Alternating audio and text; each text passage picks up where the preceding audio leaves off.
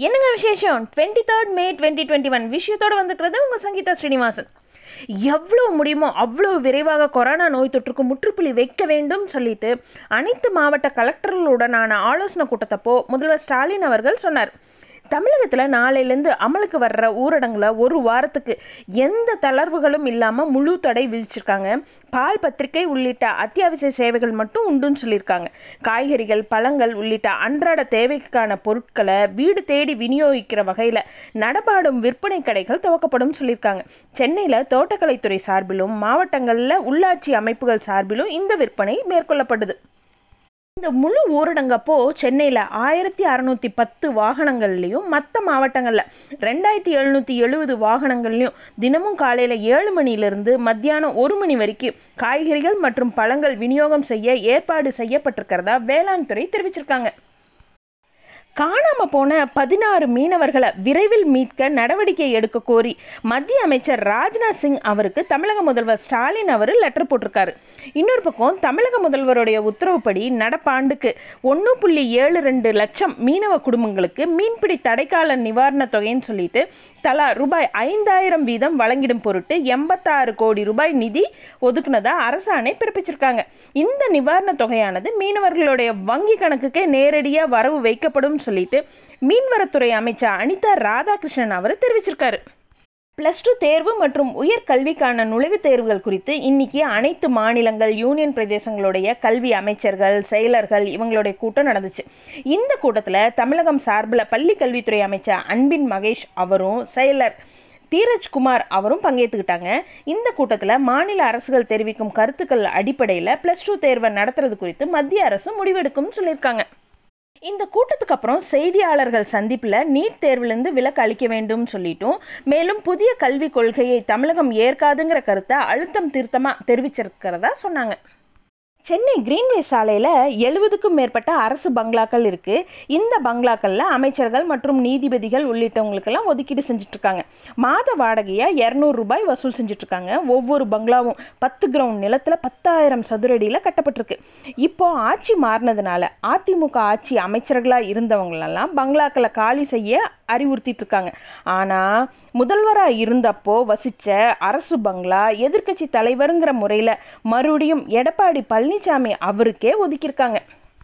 பணி நீக்கும் போர்க்களத்தில் பசிப்போக்கும் பெரும் பணிகளை மேற்கொள்ள வேண்டும் சொல்லிட்டு திமுக தொண்டர்களுக்கெல்லாம் முதல்வர் ஸ்டாலின் அவர் வேண்டுகோள் வச்சிருக்காரு. கொரோனா தொற்றுக்கு எதிராக போடப்படுற தடுப்பூசிகள் வீணாவது குறைந்துள்ளதுன்னு சொல்லிட்டு மத்திய சுகாதாரத்துறை அமைச்சகம் தெரிவிச்சிருக்காங்க.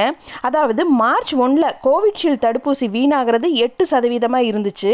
இப்போது ஒரு சதவீதமாக இருக்குது அதே போல் கோவேக்சின் தடுப்பூசி வீணாகிறது பதினேழு சதவீதமாக இருந்தது. இப்போ நாலு சதவீதமாக குறைஞ்சிருக்குன்னு சொல்லி சொல்கிறாங்க டெல்லியில் ஊரடங்கு கட்டுப்பாடுகள் மேலும் ஒரு வார காலத்துக்கு அதாவது மே முப்பத்தொன்னாம் தேதி வரைக்கும் நீட்டிக்கப்பட்டிருக்கிறதா? அந்த மாநில முதல்வர் அரவிந்த் கெஜ்ரிவால் அறிவிப்பு கொடுத்துருக்காரு.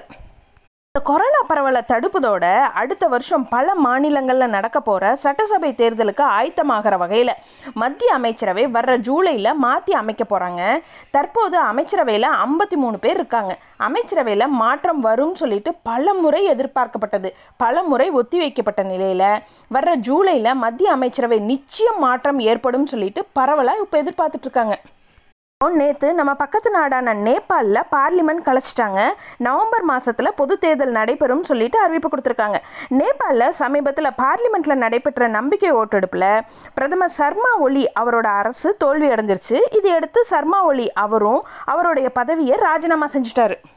இன்னொரு பக்கம் பாகிஸ்தானில் சமத்துவமின்மை ஊழல் பயங்கரவாதம் இதனால் மக்கள்கிட்ட கடும் அதிருப்தியும் கோபமும் நிலவிட்டு இருக்கிறதாவும் இதனால் சீக்கிரமாகவே உள்நாட்டு போர் வெடித்து பாகிஸ்தான் பல பகுதிகளாக உடையும் சொல்லிட்டு அரசியல் நிபுணர்களெல்லாம் எச்சரிக்கை கொடுத்துட்ருக்காங்க மேற்கு வங்கத்தில் திரிணாமுல் காங்கிரஸ் கட்சியிலேருந்து விலகி பாஜகவில் சேர்ந்த சுவேந்து அதிகாரி. இவர் வந்து சமீபத்தில் சட்டசபை தேர்தலில் அவரை எதிர்த்து போட்டியிட்ட மம்தா அவங்கள தோற்கடிச்சிட்டாரு. இப்போ சுவேந்தி அதிகாரி அவருக்கு கொலை மிரட்டல்கள் அதிகரிக்கிறதுனால அவருக்கு இசட் பிரிவு பாதுகாப்பு வழங்கப்பட்டிருக்கு. அதே போல் அவருடைய அப்பாக்கும் தம்பிக்கும் அச்சுறுத்தல் இருக்கிறதுனால வை ப்ளஸ் பாதுகாப்பு வழங்க மத்திய உள்துறை அமைச்சகம் உத்தரவு போட்டிருக்காங்க. அசாம் நாகாலாந்து எல்லையில் பாதுகாப்பு படையினரோட ஏற்பட்ட மோதலில் திமாசா தேசிய விடுதலை இராணுவம்ங்கிற பயங்கரவாத அமைப்பை சேர்ந்த ஆறு பயங்கரவாதிகளை மிச்சி பைலுங் பகுதியில் சுட்டு கொண்டு இருக்காங்க அவங்கிட்டிருந்து இருந்து நாலு ஏகே ஃபார்ட்டி செவன் ரக துப்பாக்கிகள் மற்றும் வெடிமருந்துகள் எல்லாம் மீட்கப்பட்டிருக்கிறதா மூத்த அதிகாரி அறிவிப்பு கொடுத்துருக்காரு.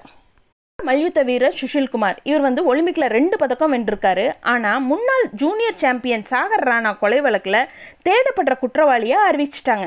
இவர் மீது ஜாமீனில் வெளிவர முடியாத பிடிவாரண்ட்டு இருக்குது இந்த நிலையில் பஞ்சாப் போலீஸார் இவரை கைது செஞ்சு டெல்லி போலீஸ் கிட்ட ஒப்படைச்சதா செய்திகள் வெளிவந்துச்சு. இதை இப்போ டெல்லி குற்றப்பிரிவு சிறப்பு பிரிவு அதிகாரி நீரஜ் குமார் அவர் வந்து உறுதி செஞ்சிருக்காரு. இம்பார்ட்டன்ட் நியூஸுங்க கிழக்கு மத்திய வங்கக்கடலில் குறைந்த காற்றழுத்த தாழ்வு பகுதி உருவாயிட்டிருக்கு இது நாளைக்கு அதாவது மே இருபத்தி நாலாம் தேதி புயலாக மாறி ஒடிசா மற்றும் மேற்கு வங்கத்தில் இருபத்தாறாம் தேதி கரையை கடக்கும்னு சொல்லிட்டு இந்திய வானிலை ஆய்வு மையம் சொல்லியிருக்காங்க. இந்த புயலுக்கு யாஸ்ன்னு சொல்லிட்டு பெயர் வச்சுருக்காங்க. இந்த புயல் வந்து அதிதீவிர புயலாக மாற வாய்ப்பு இருக்கிறதா வானிலை ஆய்வு மையம் சொல்லியிருக்காங்க. இதையடுத்து புயல் முன்னெச்சரிக்கை நடவடிக்கைகள் குறித்து மீட்பு படை அதிகாரிகள் பேரிடர் மேலாண்மை துறை அதிகாரிகளோட பிரதமர் மோடி அவர் வந்து காணொலி வாயிலாக ஆலோசனை மேற்கொண்டார்.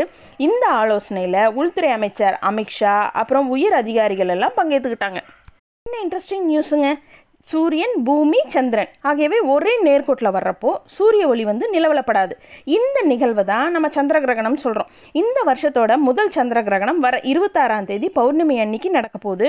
ஒவ்வொரு மாதமும் சந்திரன் ஒரு நீள்வட்ட சுற்றுப்பாதையில் பூமியை சுற்றி வராரு. அதுவே பூமிக்கு மிக அருகில் வர்றப்போ முழு நிலவாக இருக்கிறப்போ சூப்பர் மூன் சொல்லிட்டு நம்ம அதை அழைக்கிறோம். ஆரஞ்சு நிறத்துலேருந்து ரத்த சிவப்பு வரையிலான நிறங்களில் நிலா தெரியும். வெறும் கண்கள்லையும் இதை பார்க்கலாம். இருபத்தாறாம் தேதி வர்ற சந்திர சந்திர கிரகணம் மத்தியானம் ரெண்டே கால் மணிக்கு ஆரம்பித்து நைட் ஏழே கால் மணிக்கு முடிவடையுது. இது போல் இன்னும் நிறைய விஷயங்களோட நாளைக்கு night sharply at nine o'clock உங்களை மீட் பண்ணுறேன் குட் நைட்.